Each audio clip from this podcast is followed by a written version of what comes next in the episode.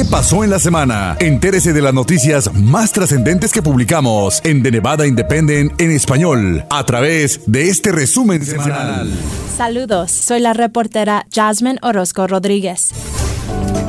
Algunos casinos en Las Vegas anunciaron suspensión de servicios.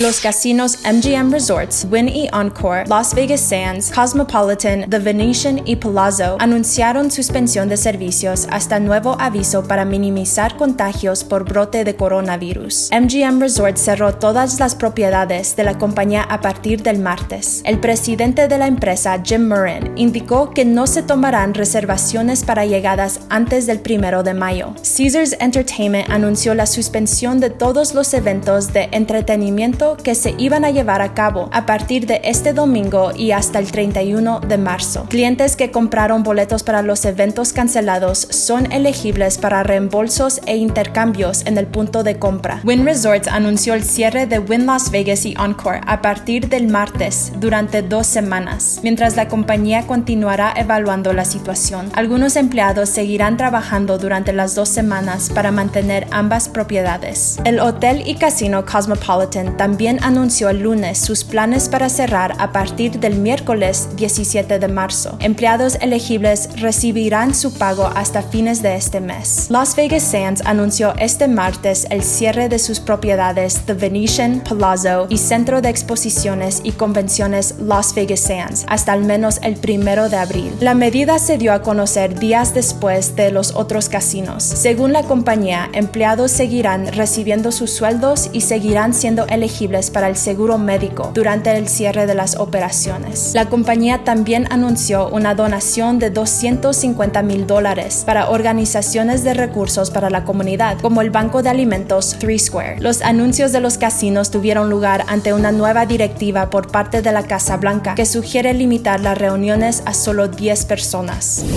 Distrito Escolar del Condado Clark dio a conocer lugares de distribución de alimentos.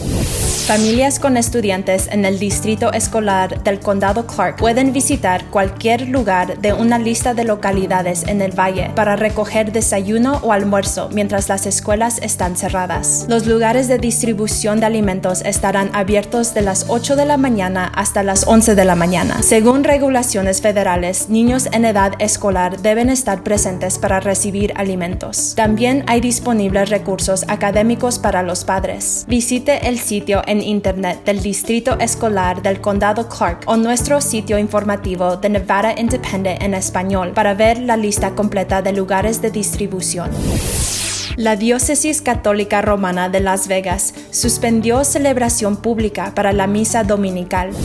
La mayor parte de la cuaresma se observará sin reuniones para servicios de la iglesia, juntas parroquiales o clases de educación religiosa. Esto ante el anuncio de la Diócesis Católica Romana de Las Vegas de la suspensión de la celebración pública de misa hasta el Domingo de Ramos. El obispo George Leo Thomas señaló en una carta al público que la diócesis ha estado al tanto de los avisos de la salud y comunicaciones del gobernador Steve Sisolak. Thomas ha pedido a los pastores que transmitan en vivo la celebración de la liturgia del fin de semana cada que sea posible. También está permitiendo que se lleven a cabo funerales y bodas programadas por necesidad pastoral, pero los pastores deben estar conscientes de que las reuniones sigan los requerimientos de tamaños limitados, dijo el obispo Thomas. Pasajeros nevadenses a bordo del crucero Grand Princess regresaron al estado de Plata. Sus exámenes fueron negativos para el coronavirus. cincuenta nevadenses que estuvieron a bordo del crucero, donde hubo un brote de coronavirus, ya regresaron a Nevada después de confirmar casos negativos del virus, pero seguirán en una cuarentena personal por catorce días. Los pasajeros viajaron por avión, sin pasar por los edificios de un aeropuerto comercial y consiguieron transporte a sus hogares por medio de autos apartados y solitarios, los cuales fueron limpiados después de su transporte. El crucero estuvo flotando en la bahía de San Francisco, mientras los oficiales del gobierno decidieron a dónde mandar a las personas a bordo. Dos pasajeros a bordo del mismo crucero en un viaje previo murieron en California después de contraer el virus. diecinueve miembros de la tripulación y dos pasajeros también tuvieron casos confirmados del virus a bordo del crucero. Le informó Jasmine Orozco Rodríguez.